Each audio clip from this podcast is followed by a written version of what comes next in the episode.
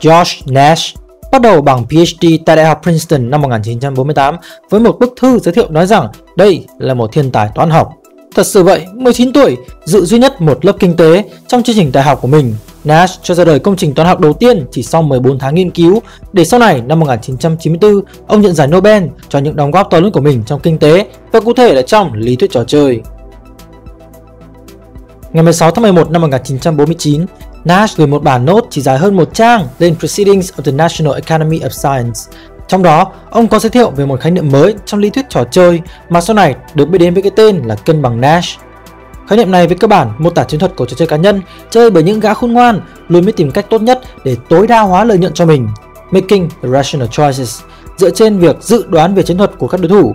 Sau đó, trò chơi được mô tả sẽ đạt cân bằng Nash khi tất cả người chơi đã chọn được một chiến thuật tối ưu nhất cho mình.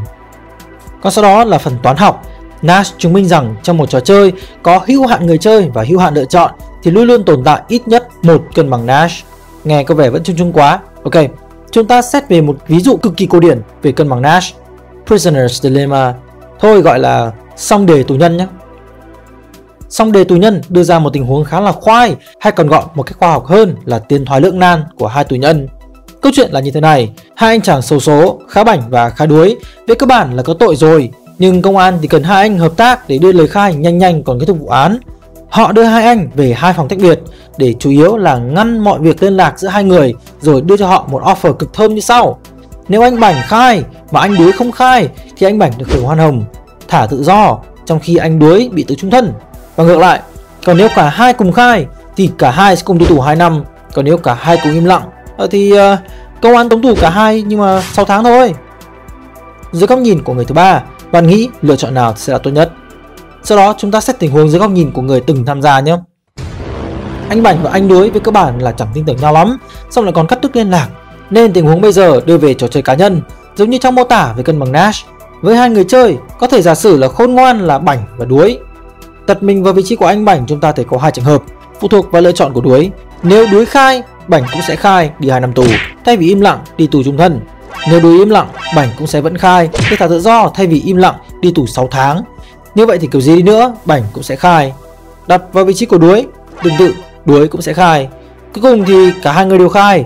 Ở đây chúng ta đã được cân bằng Nash là một vector lựa chọn của hai người là khai khai, tức là cả hai đi tù 2 năm. Quay lại trò chơi dưới góc nhìn thứ ba, rõ ràng là việc cả hai im lặng sẽ là lựa chọn tốt nhất, tức là cả hai chỉ đi tù 6 tháng. Vậy tại sao người chơi lại không làm như vậy? Cũng dễ hiểu đâu.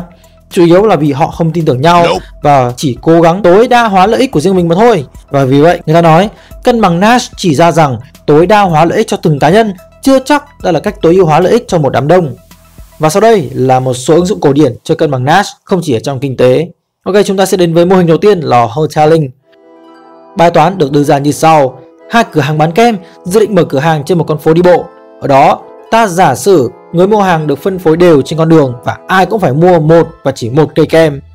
Cả hai cửa hàng cùng bán một sản phẩm y xì nhau từ chất lượng cho đến giá cả. Thứ họ cạnh tranh hiện tại là lượng người mua.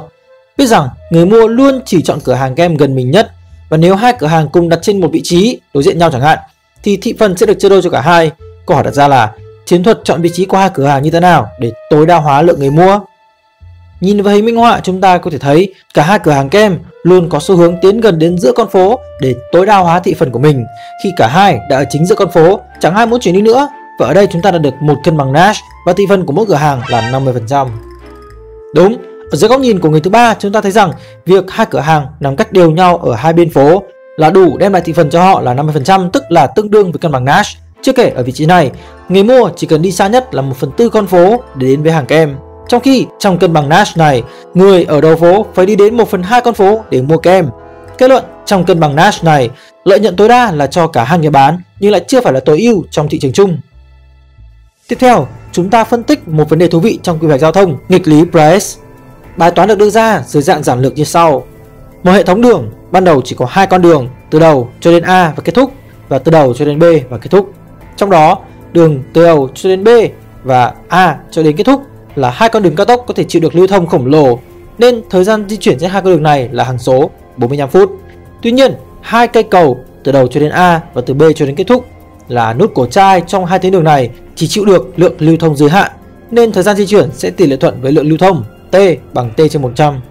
T là lượng phương tiện di chuyển. Tổng lượng xe muốn di chuyển từ start cho đến end là 4.000. Bài toán ban đầu khá đơn giản, dễ dàng thấy lượng xe cộ lưu thông sẽ chia làm đôi, lưu thông trên hai con đường khác nhau là start A, N, start B, N. Sẽ không có kẻ khôn ngoan nào đổi ý định chọn con đường còn lại vì điều đó sẽ kéo theo tăng lượng lưu thông trên cầu làm chậm thời gian di chuyển. Ta có cân bằng Nash với thời gian lưu thông của mỗi người là 2000 trên 100 cộng 45 bằng 64 phút. Bây giờ người ta muốn cải thiện việc di chuyển trên mạng lưới giao thông này nên thành phố đã xây dựng thêm một con đường siêu tốc AB với công nghệ xây đường vượt trội có thể gọi là một dạng teleport. Người ta có thể di chuyển từ A đến B mà không tốn chút thời gian nào và không phụ thuộc vào lưu lượng xe cộ luôn. Một kẻ danh ma đang đi trên cầu Start A nghĩ rằng nếu hắn đang đi trên đường Start ABN thì sẽ chỉ mất 2000 trên 100 cộng 0 cộng 2001 trên 100 bằng 40,1 phút, tiết kiệm được hẳn 25 phút. Nghĩ sao hắn là vậy? Rồi không chỉ mình hắn, những người khác đi trên cầu Start A cũng là như vậy. Rồi tất cả mọi người đều bỏ con đường AN mà đi theo lộ trình ABN vì 2000 trên 100 cộng 4000 trên 100 bằng 60 vẫn nhanh hơn là 65 phút. Lúc này, người đi theo lộ trình Start BN thì tự nhiên bị kéo chậm lại bởi 45 cộng 4000 trên 100 bằng 85 phút.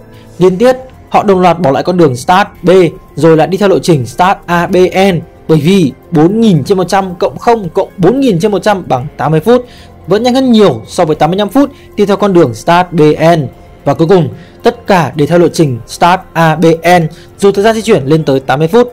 Tuy vậy, cũng chẳng ai muốn chọn đi qua con đường Start B hay là AN vì đi trên con cầu tuy hơi đông nhưng cũng chỉ mất 40 phút, còn đi trên đường cao tốc thì những 45 phút cơ.